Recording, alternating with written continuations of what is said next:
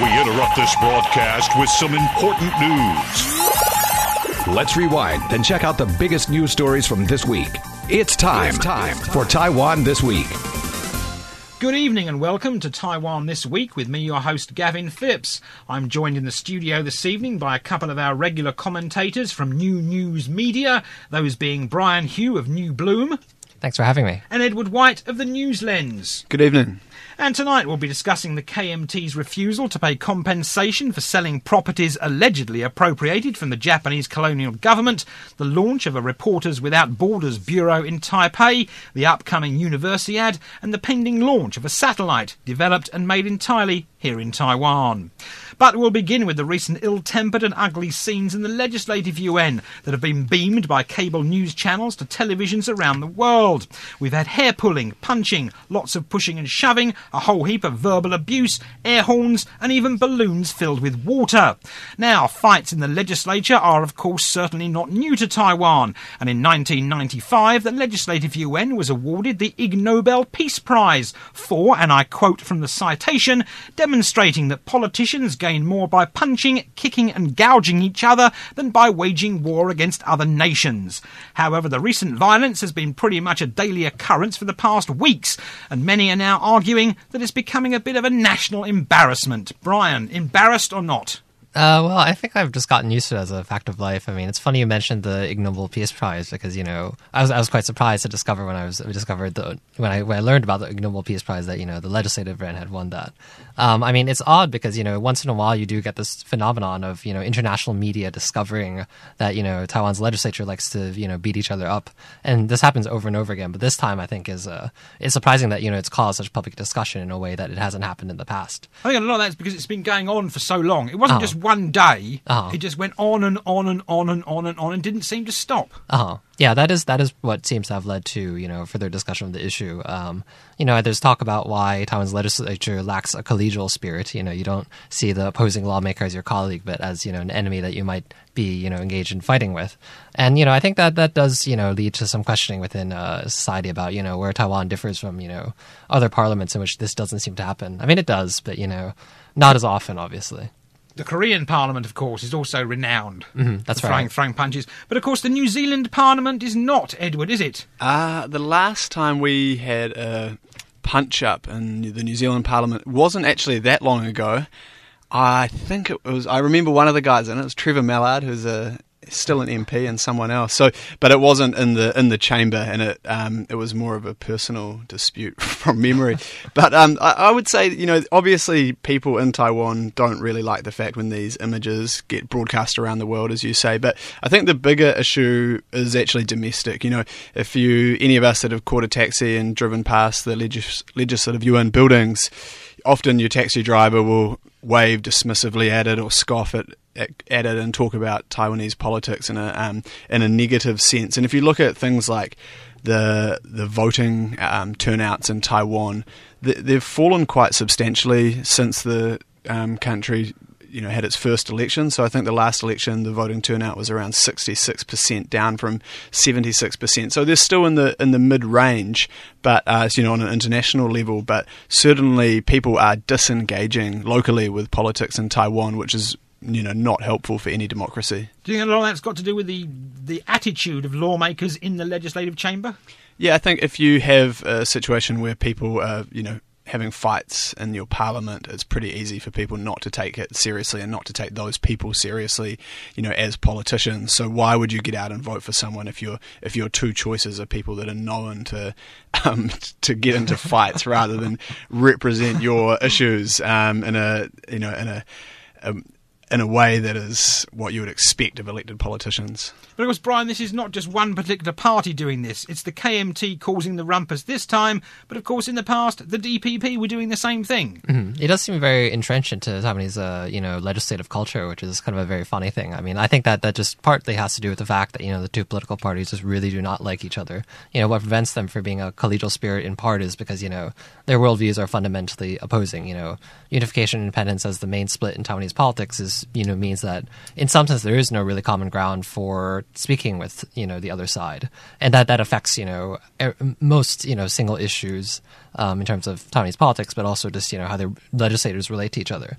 Um, I think the result though is that yeah, as you know as Ed mentioned, it does become a form of political theater in which you know it is a kind of strange but also you know scoffed at thing. And so that does discourage participation in politics. I mean do you really want to run for office for example if you might just be fighting with you know the KMT, you know, like a KMT legislature, or on the other side with the DPP legislature. Is like that. Is that the reason why you want to go into the legislature? Right. What was also interesting yesterday, in fact, Thursday of this week, the legislative speaker Su Jia-chyuan came out and he said. Dangerous items will be banned from legislative meeting rooms from now on, and these, these dangerous items included whistles and air horns. Mm-hmm. I mean, I think that you know there's this long history of uh, bringing props into the legislature in order to cause a scene. I mean, that is it's not even just the fighting. It's I think that you know there's a history of grandstanding. If, if you bring a theatrical prop, that'll get you in the news, and you know we know the, the news in Taiwan can sometimes just focus on these kind of you know sensationalist or you know what what is kind of clickbaity. And so if you do something that you know is very theatrical, that gets you attention. And so it's not just fighting. I think that you know it is how people conduct politics in that way. Yeah, we had we had water balloons last week, of course. Yeah, look, someone obviously, this, sounds like a, a, silly thing to say, but someone should actually do something about this. Um, d- does Taiwan want to be the place that just gets laughed at because people are bringing water balloons, you know, into Parliament? We're in 2017. Uh, sure, Taiwan's a young democracy, but I think um, the standards have to improve, and it's it's obviously. Um, both parties are, are to blame, as Brian said. It's not just the KMT, it's the DPP as well. Right, I'm sure we'll be reporting about more fights in the legislative Yuan in the coming weeks. Anyway, let's stay with politics, but let's move on to the KMT, which is refusing to pay 864 million NT in compensation for selling properties allegedly appropriated from the Japanese colonial government. Now, the party was ordered to pay the fine by the Ill-Gotten Party Asset Settlement Committee last month for 458 properties which were later sold or expropriated. Now, payment was due on Monday of this week. Now, the K- committee has said that the KMT's failure to meet the deadline, and here's where we get the crux of this rather interesting part of the Assets Settlement Committee's charges against the KMT, that the party's assets could be completely frozen this time, and more interesting, well, the KMT chairperson could be banned from leaving Taiwan or even detained. Could we see this happening? It'd be interesting if that were so. I mean, I think the question is whether the DPP wants to push it that far. I mean, the KMT party assets is the issue in which the DPP has taken a very strong stand against the KMT, and so you know, it, it, it remains remains to be seen whether the DPP wants to open itself up to the accusation of political persecution of the KMT, as you know, the KMT claims that the DPP is doing, um, if it you know does take such severe actions. But I mean, the KMT seems to be trying to draw a line in the sand here. You know, that it's not going to back up any further beyond a certain point. Well, of course, it's not the first time the committee has tried to sanction the KMT. They tried before. Mm. Yeah, so they've come out. Um, this was one of the initial, you know, big policy changes that the new administration under Tsai Ing-wen made early last, uh, mid last year, when they came out and said we're going to form this um, ill-gotten uh, ill-gotten gains committee, and we're basically going to take on the KMT for um, stealing from the Taiwanese people over the course of many decades. I think if you go back then, there was a view that the KMT had a choice at the time. They could either sort of play along and say, "Yep, we made some mistakes," and what they chose to do instead was they would fight it at every turn. And this is, from from what I can see, seems to be a continuation of that. So, the DPP under under you know the government under the, and the DPP have come out and said we're, we're just going to continue with this process until the KMT has paid back for everything. And un, until that has has happened, if the KMT continues to fight it, they're just going to continue to find these sanctions and, and, and find themselves in, in legal battles. Do you think anything will actually have come of this? Hard to say. I mean, I think if we go back to some some of the moves that this committee itself has made, they've basic there seems to have been a pattern where they've come out with a quite a strong measure and then perhaps softened it slightly. But I would assume that once these things start moving through the courts, then we'll start to see some decisions. Right, Brian. I mean, could you see them banning Wu Den-yih from leaving the country, or even basically detaining him? I think that'd be controversial because I think that you know there's the history of you know past Taiwanese presidents being arrested or detained or you know leaders of political parties and so forth. So I think the DPP is is treading you know on on very very sensitive ground here. Um, particularly you know seeing as Ma Ying-jeou when he left office he also faced charges too. You know and Ma Ying-jeou that that's be resolved, but you know like I I kind of I wonder. I mean I I don't have an answer, but I think that you know that might, you know, lead to some backlash against the DPP from society. And do you think the DPP has to be careful here, of course, because of course it, this could come back and bite them in the butt in a few years?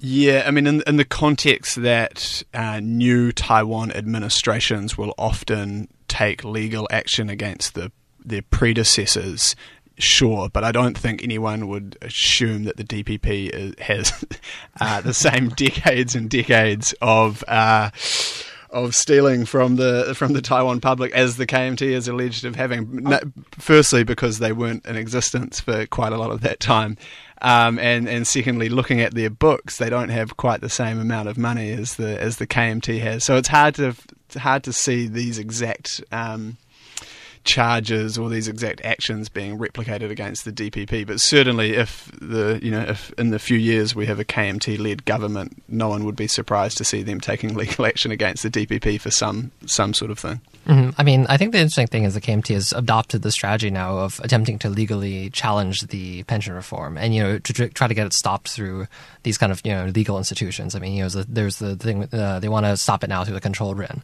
and that you know will lead to kind of sorry uh, clashing between different parts of the Taiwanese government in a way that you know will be kind of hard to resolve. Um, the the KMT is, is really you know they, they don't want to back on up from this beyond a certain point, and you know they they will grab onto what they can at this point, and I think that that might be a challenge for the DPP to overcome because you know there are a lot of a lot of loopholes in getting this thing through. I mean, society's response will be a different question, but yeah. I just think that the DPP has, shown here that they're, they're basically just going to go for the jugular with the KMT. Um, they're going to continue pushing the the asset, um, you know, after these ill-gotten gains through this committee, which is a, a, legal entity which gives them the avenue to do it and make it a sort of a government thing as a separate from a party on party thing. And and looking ahead to the, you know, we've got local elections coming up, I think in 2018, so next year, and this is where where it might start to really sting the KMT when local parties can't go to the central bodies for um, for money to, to run campaigns and that kind of thing. And so, who knows whether this will already start to make a really big impact and start to really hurt the KMT. Mm-hmm. I mean, the interesting thing to me is that between the three different ways the DPP is sort of targeting the KMT, you know, pension reform, um, the party assets, and transitional justice, this one is the one that they're pushing the furthest on. I mean, you know, pension reform, they kind of wavered a bit, but, you know, public polling seems to be indicating that they do have support, so they might go strengthen that. And transitional justice, you know, that, that's been kind of, you know, they've made statements, but, you know, it's only been for 228 mostly, not the White Terror as a whole. Um, yeah, so this does be, seem to be the one that the DPP is pushing on furthest. Right, shall we, leave, we shall leave disputes now and leave them long behind and go to something a bit more uplifting. And that was that the global press freedom watchdog Reporters Without Borders launched its first Asia bureau here in Taipei on Tuesday of this week. And I caught up with Taipei Bureau Director Cedric Alviani on Thursday, who, although in Seoul for business, made the time to chat about the new bureau and what it means for Taiwan and East Asia. So, obviously, the Reporters Without Borders Bureau was launched here in Taipei this week.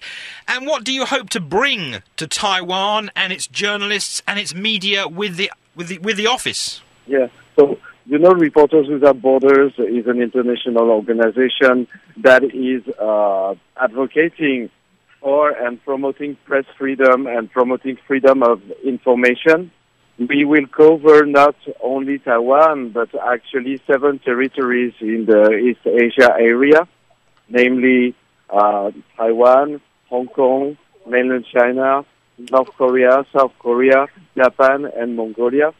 The purpose, of course, is to get closer to the Asian audiences so that uh, we are able to uh, communicate in local languages to uh, talk about uh, Taiwan we have chosen to uh, open our bureau in Taiwan because uh, Taiwan is the freest place in the whole Asia in terms of freedom of press. Right. Obviously, I've heard some people say um, possibly you could have picked Tokyo or even Seoul to uh, to launch the bureau because maybe you would, you could have got to meet more people, a wider range of people from the region in these areas. We are actually currently uh, traveling uh, in order to also make a launch in Seoul and in Tokyo. But I must say that uh, Taiwan was a much easier place to set up the bureau.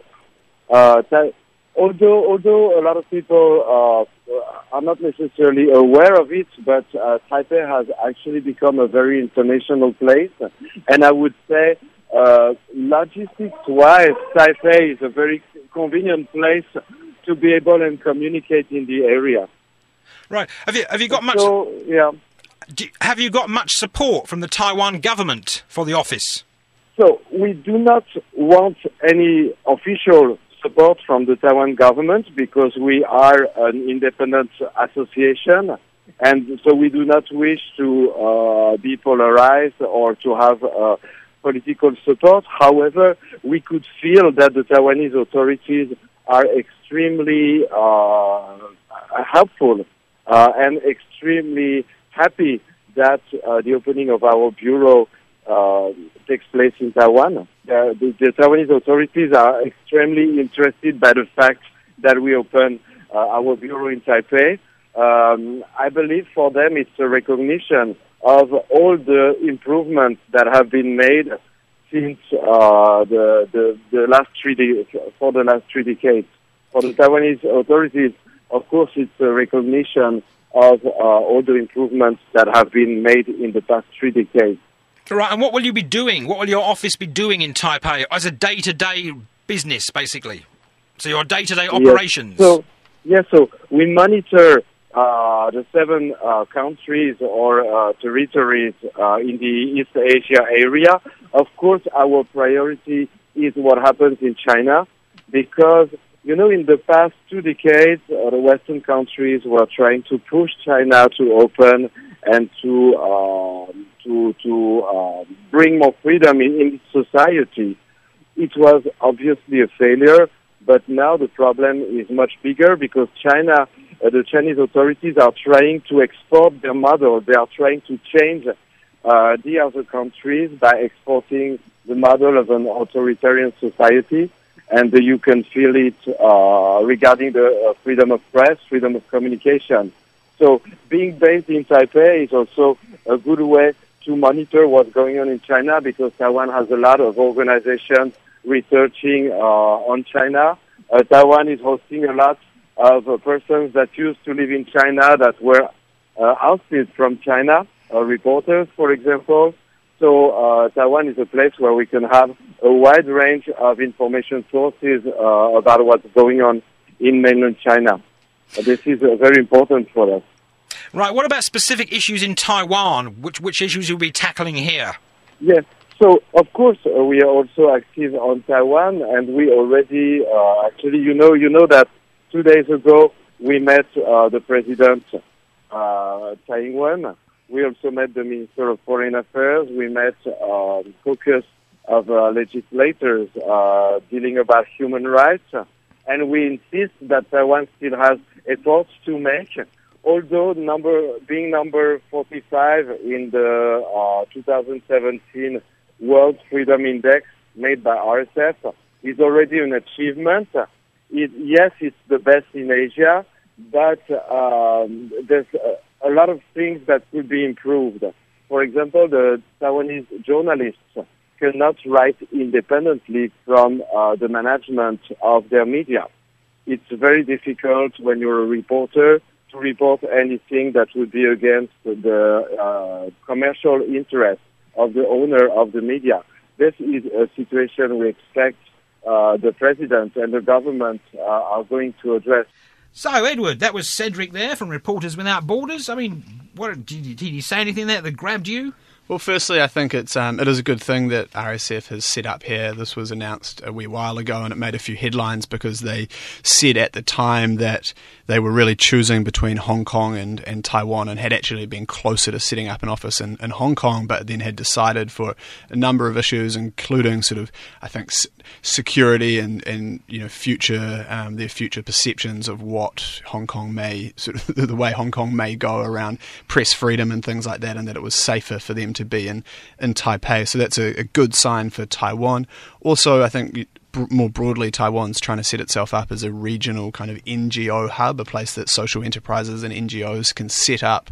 Um, obviously, it's it's becoming increasingly difficult for these organisations to be based in China. So, yeah, RSF will be a good test case of whether a, a Chinese-focused NGO can be based here. Um, obviously, they that will come with its own difficulties. They may find that access into into China is is curtailed, but have to wait and see. The other thing I think what Cedric said was interesting there is that.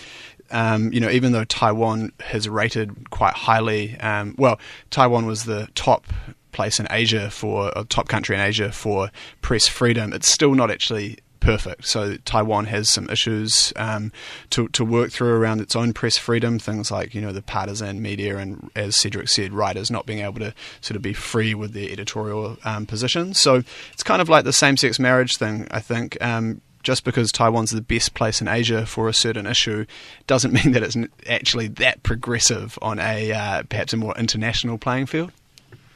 I think that actually, you know, that off going off that point, a lot of the, you know, Asia does not have a great you know record in terms of press freedoms. I mean, South Korea and Japan were other choices, but you know they with the rise of you know the past administrations, very right wing leaning administrations, you know both saw degradations of press freedom, like severe degradations.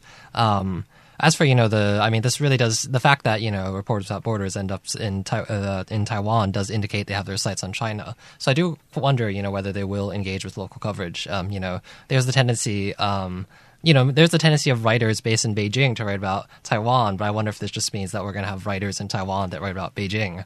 Um, you know that might be an issue. Um, it is a success for the Tsai administration, though. It did it did vow during uh, presidential elections that it was part of its cross-strait policy was to emphasize Taiwan as a hub for NGOs that were targeting China.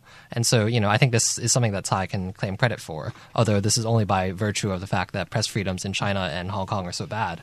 Um, just I think that you know she can leverage on this point, and I wonder if she will um, as you know a success of her foreign policy. Of course, she did come out this week, or yeah, a couple of weeks ago when she met the people from Reporters Without Borders, and she said that it was a good thing they were here because it'll open the public's mind in Taiwan for the need for the freedom of the press. I mean, do you think the public actually knows what Reporters Without Borders is?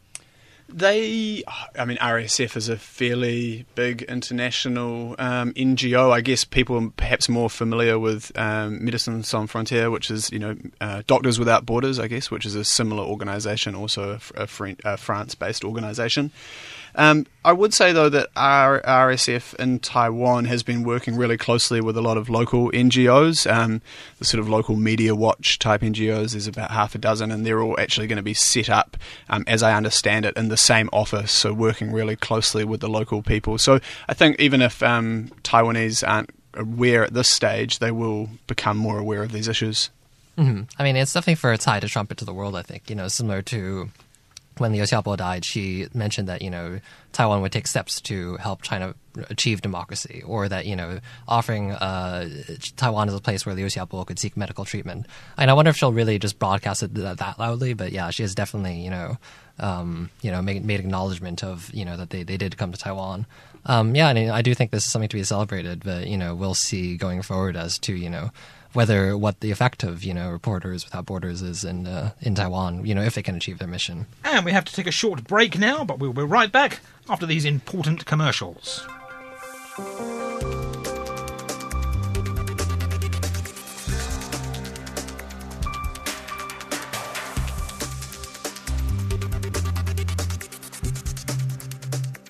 Welcome back to Taiwan this week, and we're going to begin this part of the show with news that the former manager of a Hong Kong based Causeway Bay Books, which you might have heard in the news uh, last year, well, he plans to reopen the shop in Taipei next year.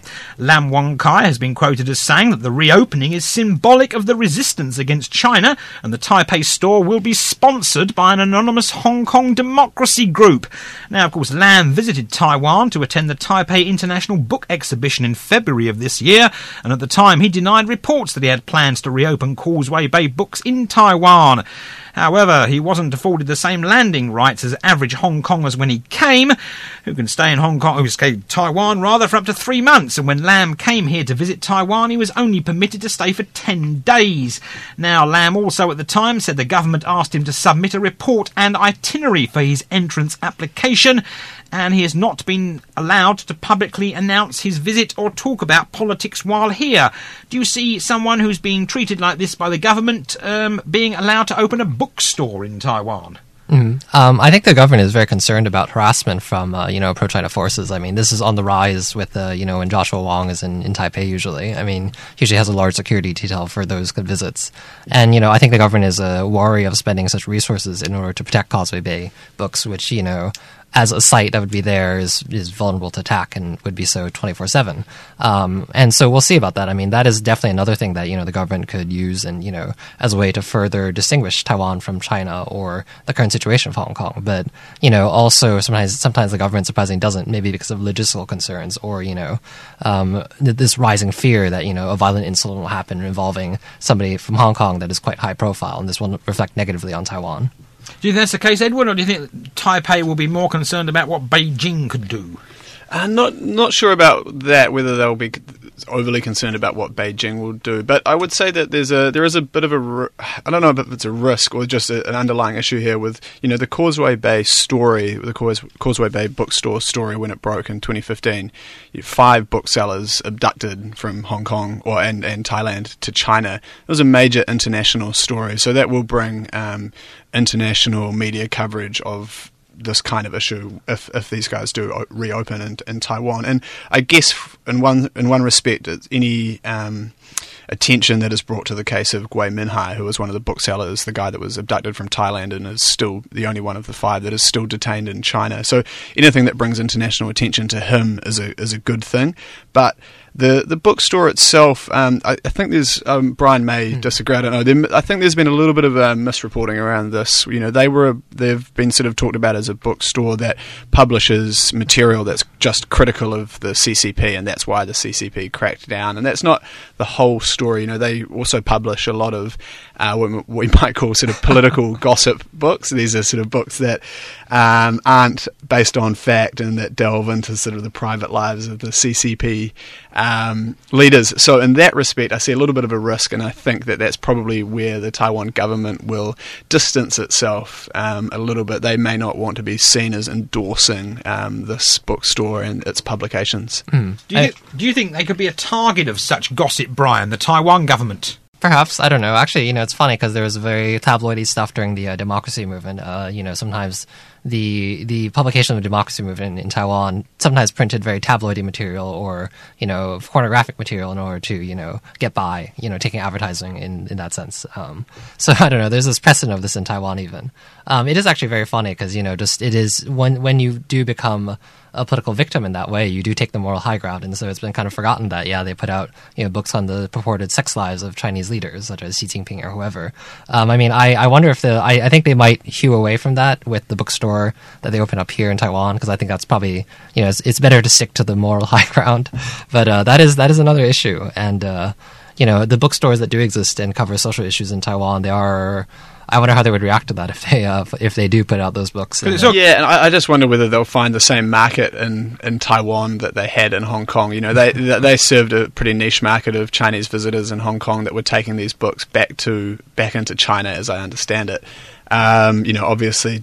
Taiwan's, as we've just talked about, has a pretty free press. People can already write and, and say basically whatever they like. So, whether or not they'll find the same level of interest in Taipei or in Taiwan would be another issue. I mean, you know, there, there's definitely the Apple Daily, which is also from Hong Kong. I mean, that that's the publication known for printing this kind of content. Um, so, I mean, yeah, it could be a difference in media culture. Even um, I, there's there's a different interest in the lives, the private lives, the purported secrets of, of Chinese leaders in Taiwan. That's that's quite visible. But I think it's much more along the lines of you know their political backgrounds and you know who they're aligned with, and you know all this kind of faction, you know, fa- these factions that are fighting it out behind the scenes and so forth. Rather than who they're sleeping with. Exactly.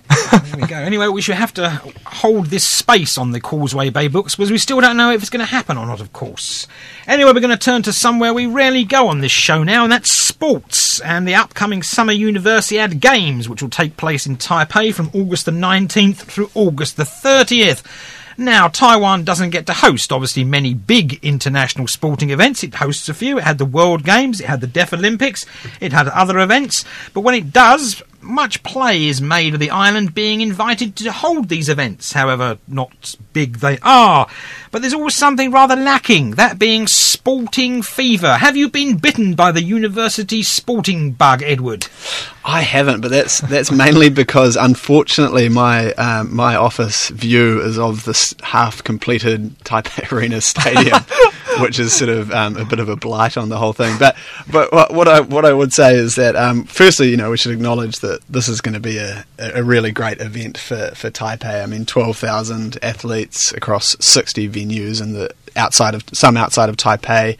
I'm sure the athletes will experience what those of us who live here experience on a daily basis in terms of convenience and friendly locals. And I, think also, you know, the fact that it's the largest ever event um, to be held of this kind to be held in Taiwan is is, is really significant um, and a big financial injection for the for the city um, or for the area. 100 million, I think, has been spent on on new stadia and doing doing other um, other sorry. I think 100 million or so has been spent on, on new stadia and then also doing up existing um, places. But of course, the site there's going to be a sideshow, and that's this cross strait issue, which Mm-hmm. finds its way of getting into any story. And you know, already we've seen stories come out around the, the stealth boycott, apparently, of Chinese Oh, this athletes. Was, this was this was the Chinese national team couldn't come here because apparently they had their national games the same time. But apparently China has registered 110 individual athletes, sort of like the Russians in the at the moment have to register as individuals. Yeah, but the, the- doping thing. But this is obviously different because it's cross-strait affairs. I love the quote by Taipei Mayor Kerwin Jerdo, who, when someone told him that 110 athletes are coming from China, oh, they're coming, big headline news, they, they've bo- they boycotted it as a team, but individuals are coming. Taipei Mayor Ko Wen-je, who is well known for some rather um, doofus type off the wall comments, shall we say, turned round and simply said, Oh, they may only be China's second string sports people. and he's organising the university, of course.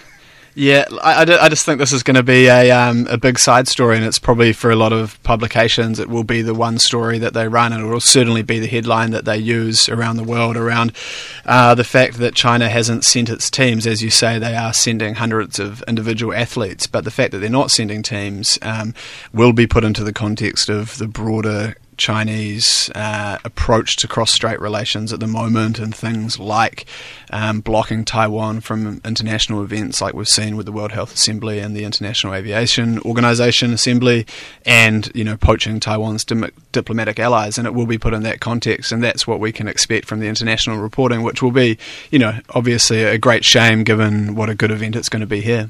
Right, have you been bitten by the sports bug, Brian? Um, not particularly. I'm not really a sports person. I've just always struck that you know the advertising for this event took place so far in advance of the you know of the event. Um, attempt to drum up interest is something that Cohen just staked a huge amount of political capital on. You know, even damaging his reputation severely to try to you know lure over Chinese participation. I mean, for example, you know he's been trying to drum up participation in Taipei for well over a year. I mean, it's in every MRT station. You just see this countdown to the Taipei Olympiad, and you know, I think it is an event that a lot of people actually you know, it is it's a huge event for high school level and college level students, but you know, not a lot of people actually did know about you know what it, it's not a it's not a event that has a name brand recognition, and Ko really wanted to build that. Um, so I think what is is to be seen is you know what is his strategy here in in regards to China because he's put a lot of political capital on it. He's been criticized for having made vaguely or you know incriminating statements. Um, to try to you know make sure China participates. So what does he want to do in terms of putting Taiwan and Taipei on the world stage? Um, that's that's that could you know potentially have blowback, severe blowback against him if this doesn't really go well.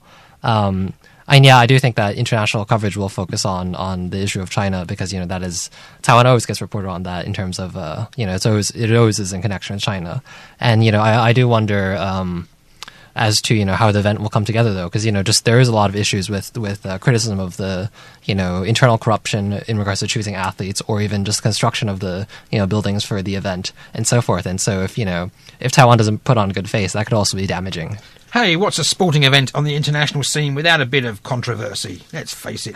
anyway, you were talking about the you're talking about the MRT there, Brian, and of course, so far, while the Universiade hasn't actually made much news internationally, Something they did with the MRT in Taipei did make international news because you might have seen the photographs. Now, Taipei city authorities collaborated with the EasyCard Corporation, which is the swipe card you use to pay for buses and MRT, subway, underground trains here in Taipei. Now, on floor installations designed in various sports venue themes are basically scattered across the carriages. Now, these, these are embellished with a swimming pool, which is my favourite one, a soccer field, a basketball court, a running track, and several others. And each of the hanging handrails is also decorated with the Taipei Universiade rules logo, and there's also a bit of information about every sport there. Have you been on? You've, you've seen the MRT trains then? I've, I've seen the photo of them. I haven't actually seen the been on one, but they, they do look cool. I, I think you know, we have sort of said that people we're, we're painting a picture here that people aren't really interested yet. I mean, it's still still a month to go. My guess would be that you know these events have a habit of building their own kind of inertia, and that people once you have you know tens of thousands of um, people all of a sudden in Taiwan for a couple of weeks, people will really get behind it, and, and those kind of things are, are quite a cool PR little measure to, to get people's um, interest peaking a little bit. Yeah, but you've seen the MRT trains? I haven't in person yet, uh, but maybe I will at some point. We're a, bunch, Um, of, we're a bunch of slackers. this is what happens when you put three people who take too many taxis in the studio together. or buses. Um, yeah, the thing is that advertising for the, the event has been quite good. I mean, it's received a lot of praise in terms of the videos that's come out of it, uh, video advertisements, or you know this MRT advertising. Uh, you know, very inventive advertising, and you know that does continue the fact that Ko rode into office on a very well designed, very you know aesthetically appealing campaign as something to reach out to young people.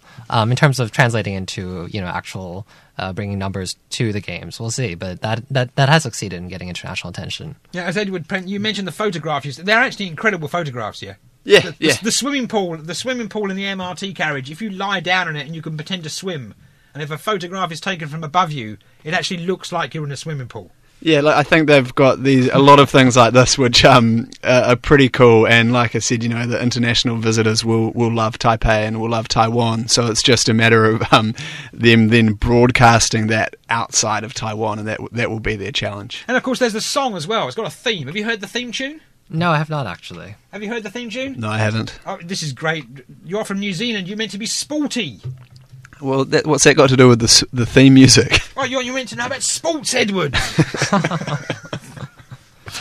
Anyway, let's shift gear there and move on to our final piece for today's show. And the National Space Organization's Formosat 5 satellite has arrived in the United States ahead of its August. Well, we have a debate here. Some publications have said August the 25th, other publications have said August the 24th.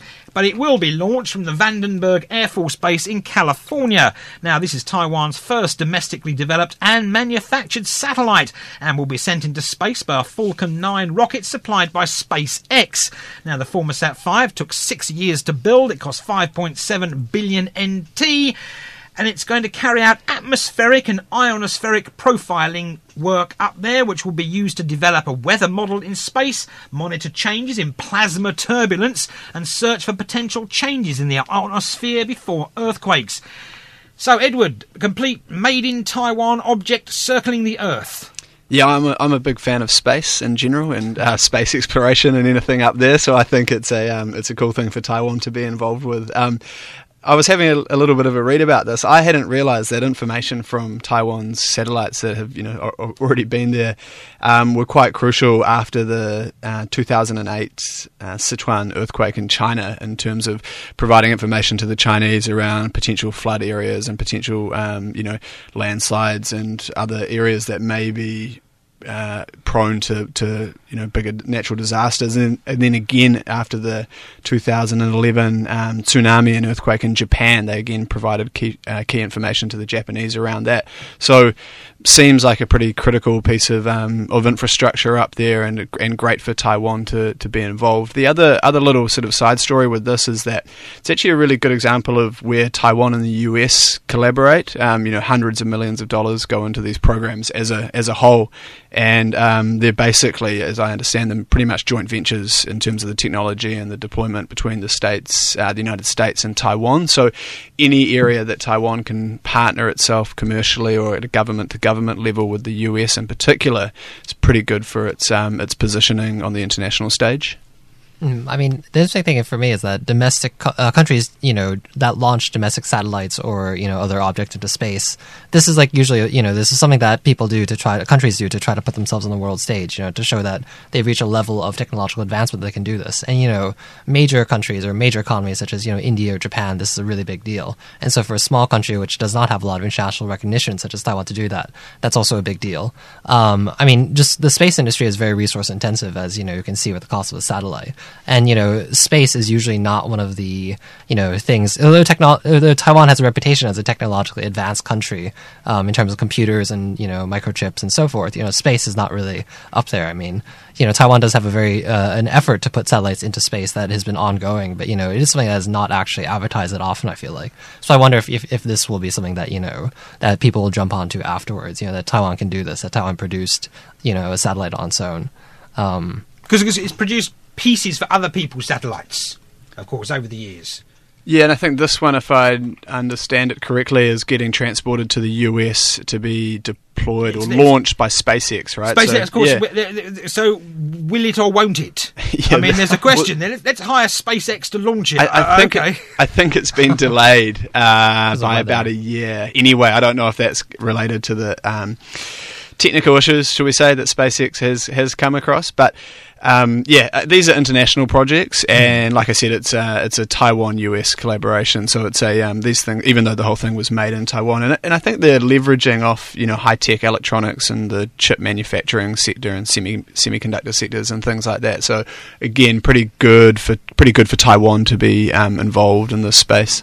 Mm. Right, and if you want to learn more about the Formosat 5 satellite, you can check out the April 18th, 2016 Taiwan Talk podcast when Keith Menconi interviewed Jung Gui Shang, the director of Taiwan's National Space Organization. And that's where we'll leave it this week here on Taiwan This Week, and I've been joined in the studio today by Brian Hioe of New Bloom good night and Edward White of the News Lens. Thank you. Good night. Thanks for tuning in to this week's edition of Taiwan This Week here on ICRT with me, Gavin Phipps. And don't forget to check out Taiwan This Week podcasts on iTunes and Android podcast apps where you can get access to all our previous shows. Tune in again next Friday evening at 8:30 for another informative look at the top stories of the week with Taiwan this week. And don't forget to also check out our podcast on our website icrt.com.tw. Now keep it here for more music and news only on ICRT FM 100.